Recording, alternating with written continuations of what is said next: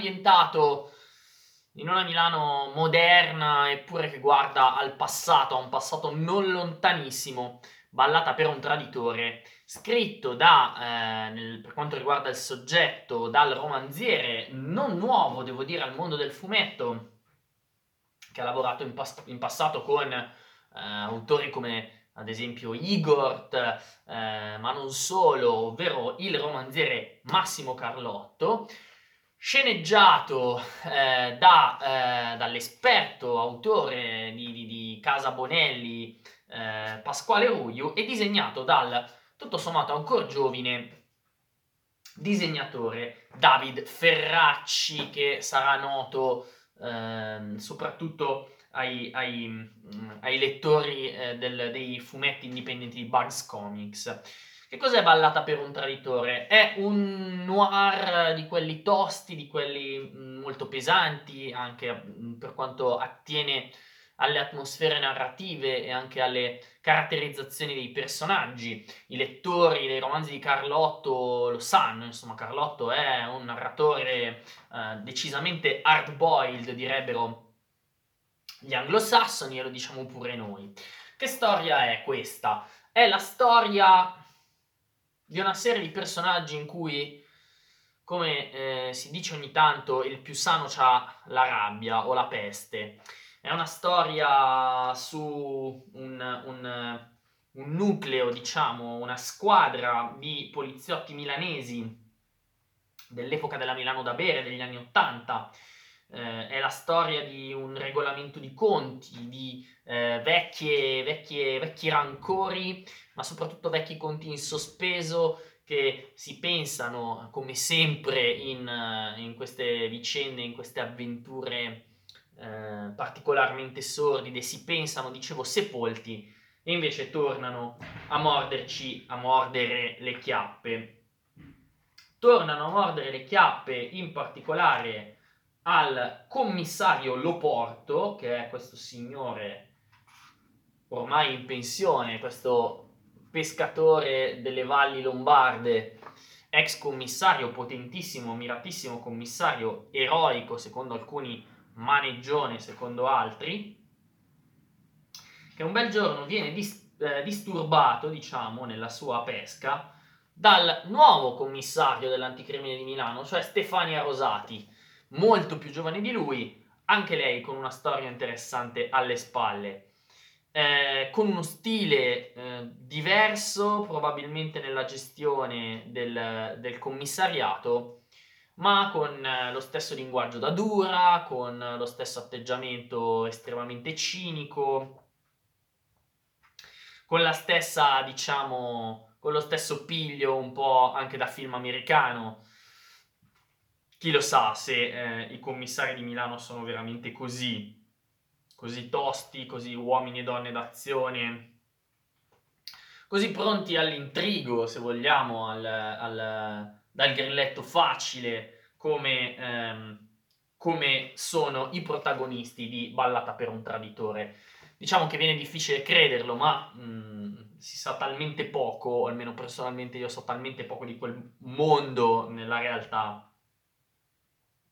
che sarà meglio sospendere il giudizio. Cosa succede sostanzialmente? Che un vecchio uomo di Loporto viene ucciso a Milano e viene ucciso da un compagno fedele sia di Loporto che della vittima, da cui parte un'indagine eh, che riporta sostanzialmente il vecchio commissario per le strade di Milano, lo riporta a confronto con il proprio passato, con gli errori del passato, e nel frattempo scava nel torbido, rimesta in un, in un pentolone di guano che probabilmente avrebbe dovuto, avrebbe fatto meglio a rimanere sepolto. O forse no, in realtà, perché forse, visto che in questo, ehm, in questo, in questo fumetto si parla tanto lombardo, si parla tanto il mio dialetto, il mio dialetto si dice che qua la merda la monta in scagni o che la spusa o che fa danni e quindi il, gli escrementi devono prima o poi venire a galla, insomma, per, perché le cose possano essere sistemate, perché l'acqua possa tornare pulita. Ben scritto, ben sceneggiato, ben architettato, ballata per un traditore è un, una storia estremamente godevole, insomma, soprattutto se siete amanti del, di, de, delle, delle, vicende un po' alla Serpico che hanno a che fare con eh, polizia corrotta, con, eh, con intrighi dietro le quinte, con personaggi dal volto doppio e duplice. Insomma, è successo qualcosa di simile anche recentemente in Emilia, no? Dove, o quantomeno dove si suppone, non, non possiamo dare per certo, che eh, una caserma dei carabinieri diventata ormai tristemente famosa eh, e eh, un, un, nucleo di carabinieri considerati degli eroi, a quanto pare, secondo la magistratura, tutto va ancora accertato, ovviamente, avevano un volto decisamente diverso dietro la divisa che sostanzialmente in questa storia, così come a volte nella realtà, a quanto pare, può rappresentare a tutti gli effetti una maschera. Bravo, bravo Ferracci, che è un bravo disegnatore. In questo volume ehm, Feltrinelli riconoscete un classico stile eh, bonelliano con inserti, se vogliamo, di, ehm, di comics americani, soprattutto nella regia. Ehm, Ferracci è estremamente bonelliano, estremamente classico, sembra di leggere ehm, alcune storie di, di, di, poliziesco che avremmo potuto tranquillamente trovare in un, in un fumetto Bonelli, mentre invece a volte il tratto si fa più spigoloso, si fa eh, in qualche modo eh, più anche fatto di pieni e, e, di, e, di, e, di, neri pieni, più, ma anche di chiari, eh, come potete vedere, di chiaroscuri più netti, di quanto ci si potrebbe aspettare. È buon intrattenimento, ballata per un traditore, è divertente, si legge in fretta.